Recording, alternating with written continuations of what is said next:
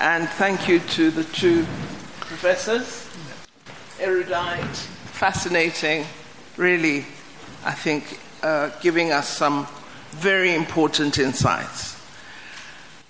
Tomorrow afternoon, very boring subject, my budget debate. Mm. And every year before the budget debate, we decide we should have a stimulating seminar on issues that are current. And so this year we decided to have this particular theme.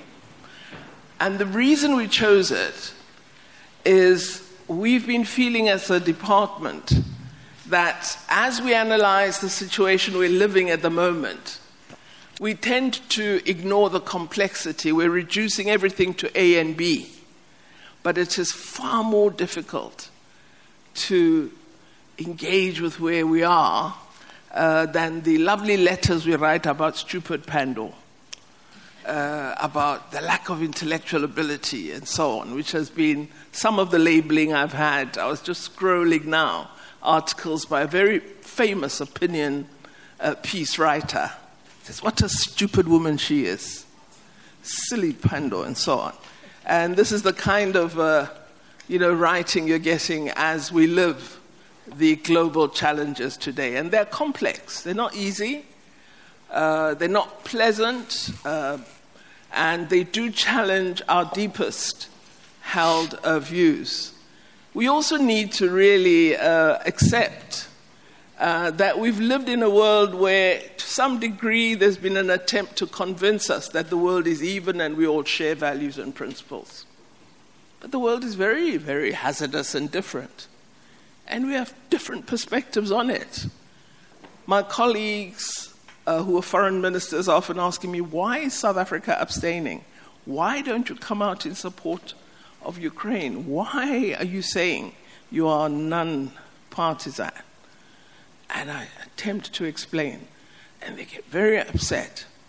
So I say to them, you know what? I challenge you to come and go to a South African township. Gather youths and ask them the questions you're asking me. You're going to get a shock. I tell them, I'm actually conservative compared to some of the views that exist in my country.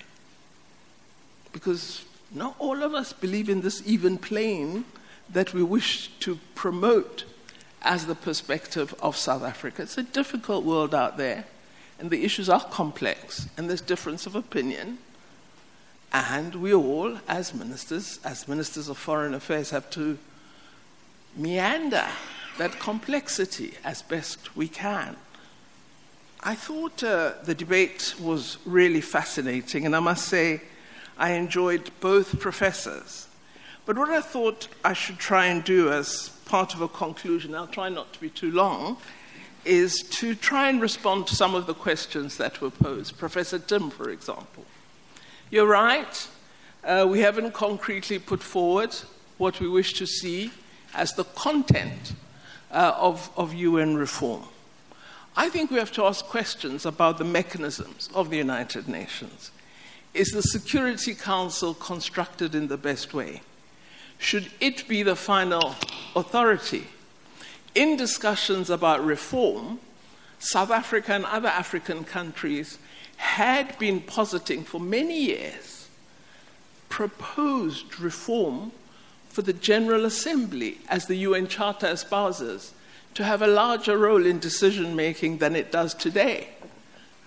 Well, than it did up to March last year, right? But we had been opposed in that view by our bigger friends. Then March twenty twenty-two happens. And suddenly, the General Assembly is very significant. Now, this is a kind of double standard that you deal with all the time. So the minute that the opportune moment ends, the G A will go back to just being a general room, and the Security Council will assume importance. There was a move away from the Security Council because you want to deny Russia the ability to use a veto. So it's a kind of pretend at reform. That's not what we would want to see.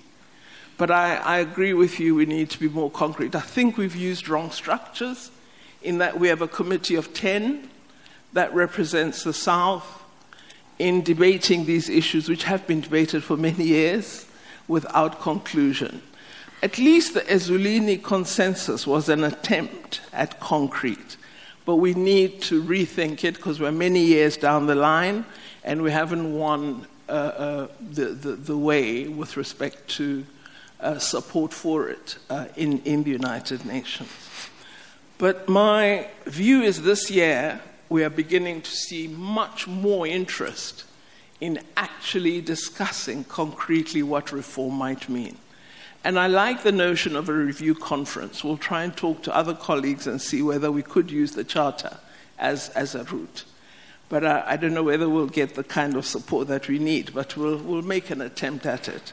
I think it would also be great if civil society were to use ECOSOC to similarly call for such a Uh, an approach uh, to, to be considered. But you're absolutely correct that we've not quite done uh, what we should. And I should say, even some of our own partners in BRICS are not supportive of the kind of reform we espouse, and we're fully alert to this as well.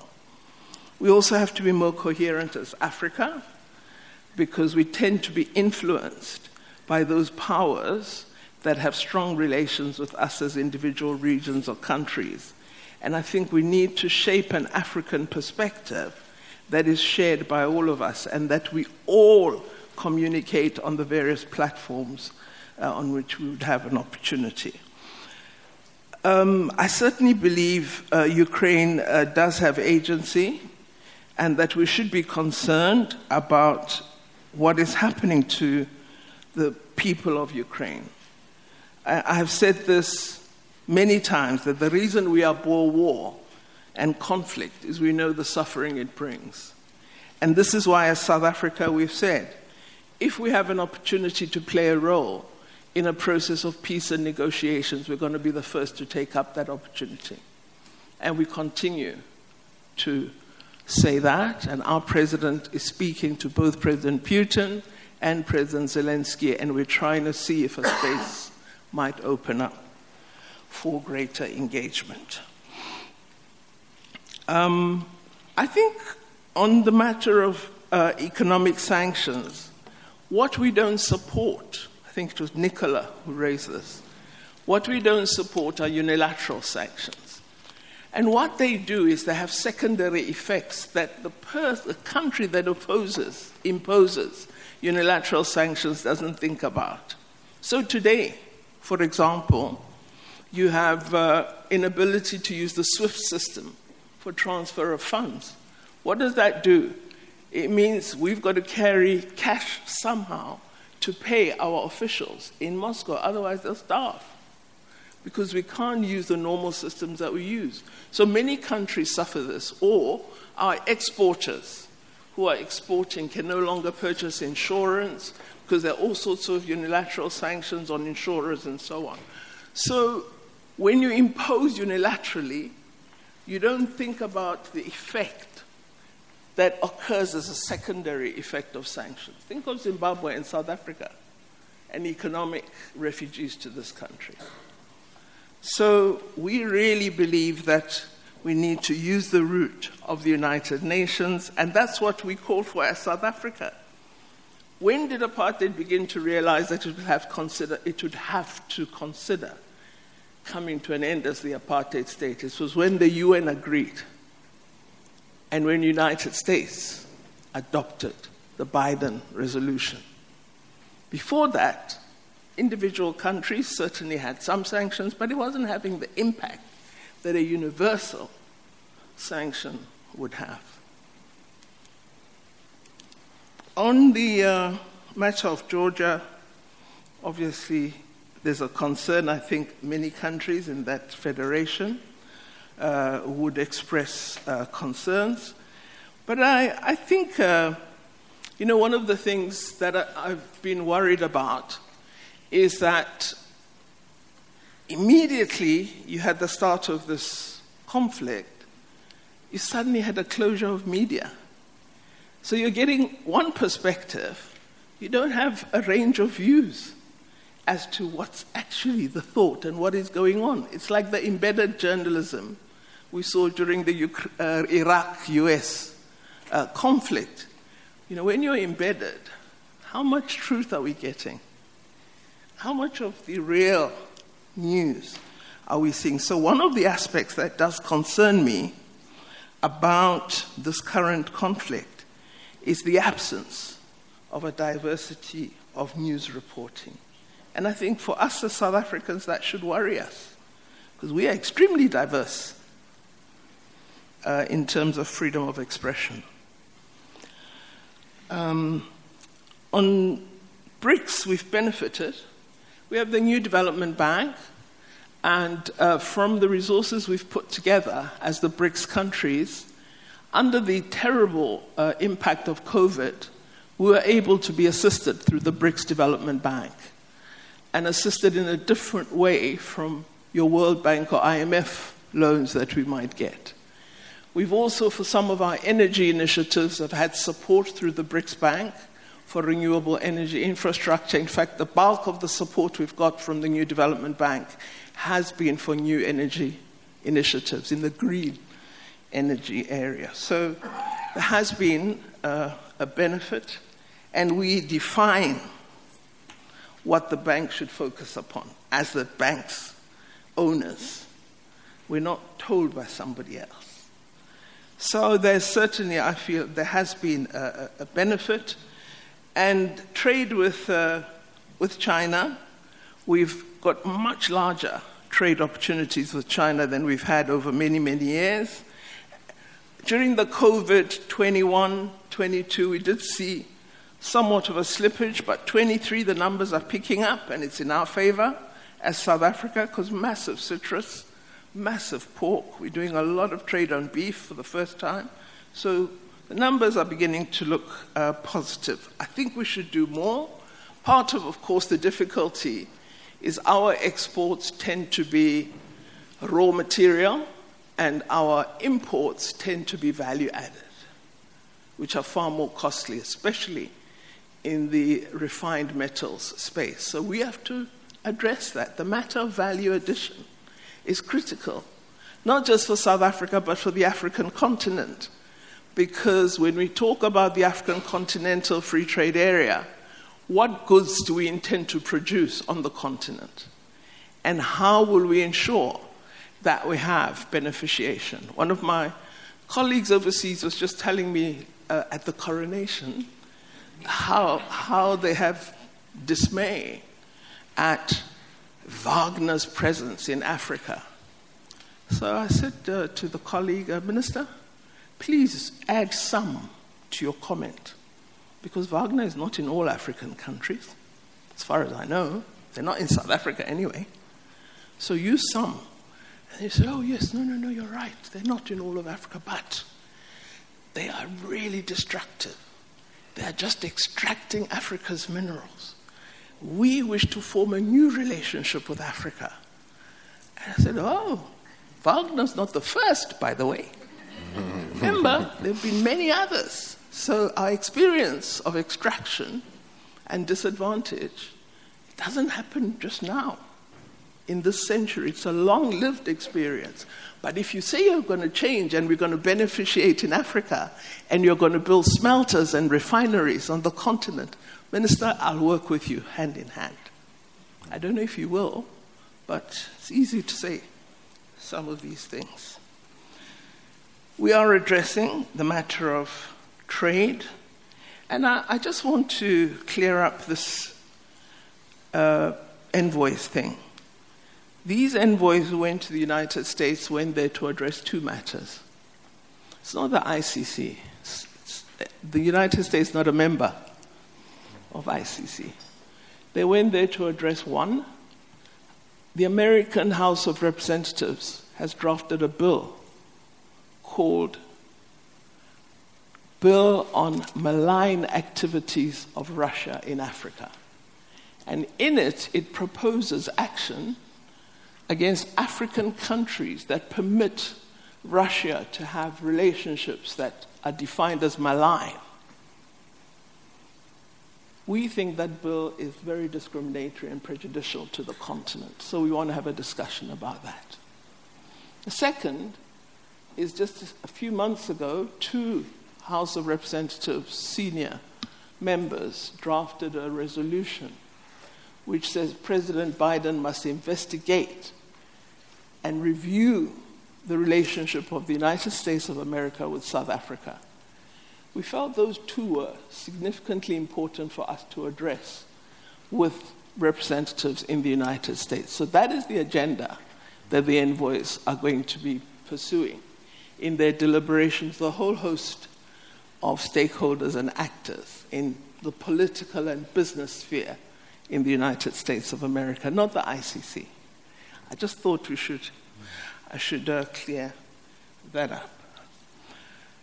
Well, Matthew, uh, you mentioned democracies don't go to war with each other, and uh, Professor says you as intellectuals have these debates, so I shall mm-hmm. leave those debates to you. I thought democracies, some have done, uh, but they may not be considered democracies, I don't know, in, your, uh, in your debate, but uh, it's an interesting one.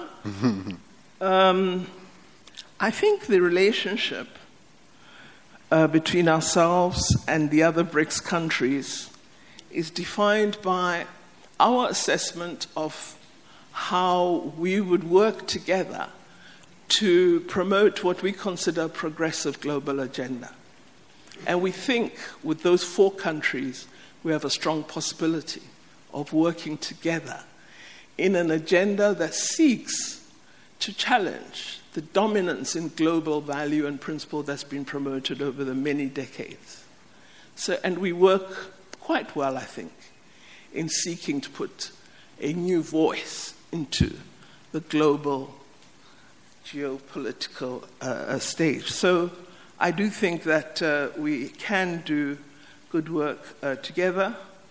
And I don't think uh, that it is correct to assume that the other one hundred eighty something countries that are not part of BRICS have a set of values and principles that make up what is the best in the world. We, we don't necessarily believe so.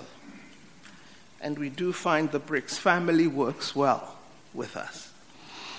On youth in BRICS, we have committed to a meaningful youth BRICS forum, and uh, it is going to be launched here in South Africa. There's a wonderful concept paper that's been drafted involving young people uh, in the country. So it's something we'd like to take seriously. And I do assure you that any stakeholder group is taken seriously in, in BRICS, and they report and we take up the proposals uh, that are made. Um, yeah, diplomacy of leadership, difficult one. Crisis of leadership in South Africa. I think we have crisis of values. I think we've got crisis of corruption. I think we've got crisis of transition. I think anyone who imagines that you wouldn't have the problems that we're having in South Africa post our own history, we're really underplaying the social engineering and historical experience that we had in our country under apartheid. I'm not, I'm, I'm troubled by what I see, but I'm not unfazed, because I think we're a nation that can make it with the right attitude and resolve. But to pretend it's the end-all and be-all of our country, I think that's wrong. We've got a brilliant constitution that sets in place the framework for who we are. We need to make it real for everybody. But I, I really think we should have greater belief in ourselves as, as South Africans. What we are trying to do compared to many parts of the world has not been tried before. Again, my conversations with ministers. Unfortunately, you know, we have very interesting conversations as foreign ministers. So the other day, at a lunch, they begin a conversation about sexual orientation and laws related to this in their particular country. And I say, you know, I can't understand why people can't let live. Why must we try and tell people how they should be? What, what is that? I said, in our constitution, we don't do that. We accept everyone. And it's wonderful to accept diversity. The table went silent. could see them all looking at each other, and it was like, why did we allow this woman to come here? And I, I was genuine in my comments, because we really have, I think, developed a set of practices which are principles that we practice that render us different. And part of what we must promote is the ability to be able to articulate some of these principles in the public domain. I asked uh, my colleagues in the A N C, why did we leave E F F to be the one talking about Uganda? Because they were probably waiting for me to speak, but it's parties must speak. You know, civil society must, must speak when it wishes to. Don't leave it all to the politicians. So I think we should appreciate what we have as South Africa and use it to influence the rest uh, of the world. Um, on, on the matter of uh, geoeconomics, we do discuss economics uh, quite a great deal um, in uh, BRICS, but I think we discuss geoeconomics much more in the G twenty because of the makeup of G twenty. Uh, in BRICS, a lot of what we discuss is uh, what form, let's say, of law around international Uh, rather, information communication technologies would be the fairest framework to have. Could we shape something, and can we share it with colleagues in international fora, so that in terms of cybersecurity we want to see the following? So we have some of those uh, discussions. So not just economics. I think we really are quite developmental in a lot of the deliberations uh, that we have. Moving away from the dollar is becoming increasingly a discussion, um, and it's less against the dollar and more about empowering other currencies. I've not seen it as a negative discussion, you know, anti-dollar. It's about, is it possible to develop a system in which other currencies may be used for international trade? Would it be possible for us to trade in our own currencies, as India is doing with the rupee and purchasing oil, for example? How doable is that among ourselves as BRIC countries, but also taking it broader? What would we need uh, to do? And I've noted uh, the comments uh, of uh, Dilma Rousseff uh, just a few days ago, who's the new president of the New Development Bank, uh, about needing to engage with a range of currencies and not just one. So we'll, we'll see where that goes, but for South Africa, we'll always have regard to our national interest and our economy, but we will not shy away from the discussion. Um, Professor Calland said what I've been trying to say. He said it better than I do, which is really, I'm really against accepting that we should live by a double standard. We must be as concerned about Palestinians as we are about Ukrainians. There's no human being who's more than another. And this battering we get, that we only look one way and not another way, I think it's wrong. Um, so international law must be applied, but applied to everybody. And this is often our concern, is, you know, can, can you build a world that cares for all and not just for some? Can you build a world in which all matter and not some? We are very active in the Non-Proliferation Treaty Committee in the U N. And when we have meetings there, it's the smallest meeting of committees. And those who hold the worst weapons don't come. But they should be the most concerned, because they are proliferating and they're a danger to all of us. So we really do believe that the rule of law must be regarded as rule for all and not rule for some. Um, I'm not sure that all BRICS members hold the same ideals on everything. We don't. Uh, but uh, when we've reached an agreement with a BRICS colleague in a meeting, I trust and know that they will execute what we agreed. That's the nature of, of, of the relationship. But I know we don't share on all issues the same perspective. I see Peter Fabricius is writing furiously there. I wonder what he's going to write.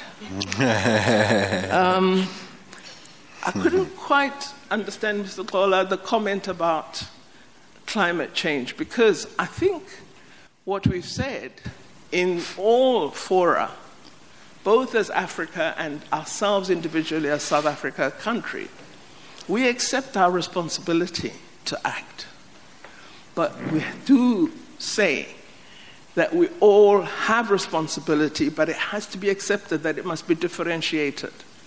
Because a developing country cannot execute the same level of intervention that a very rich, developed country that was emitting fumes for three hundred years and getting very rich on that. We are unable to react or intervene in a similar fashion. So we've said those with resources, who got those resources through emitting, they need to support those of us who don't have the means. We are ready to be responsible, but we need the means. But having said that, it can't be that we're a developing country and so we can just continue to emit. We've got to take action. Hence our renewable energy program. And there are massive opportunities in green technologies, which we haven't dreamt of as yet. You could take your bus business into building green buses in South Africa and use waste to generate biofuel for your new green buses. You'd become a billionaire in a very short time. So there are huge opportunities in green businesses, which South Africans are not taking up. We need green entrepreneurs. Then we can show the world that, yes, we accept our responsibility. It is differentiated from those who are rich. We need support to act and implement the necessary responses, but let's also create new, new things. Um, okay, I think I've tried to, to respond to most of the questions. Klaus uh, could see I admire all people with P H Ds who actually studied for them. So I'm really, I, I, liked, uh, uh, I liked what you said. Um, and I, I, I think I, I want to conclude by assuring you that if we are given an opportunity to play a role in ending, helping to end this war through negotiations, as South Africa, we stand ready to help and to play a role, as we hope to, with respect to Sudan and others who are facing terrible crises. And I conclude by saying, as we worry about Ukraine and Russia, let's also have symposia on Mali and Chad and Burkina Faso and Benin.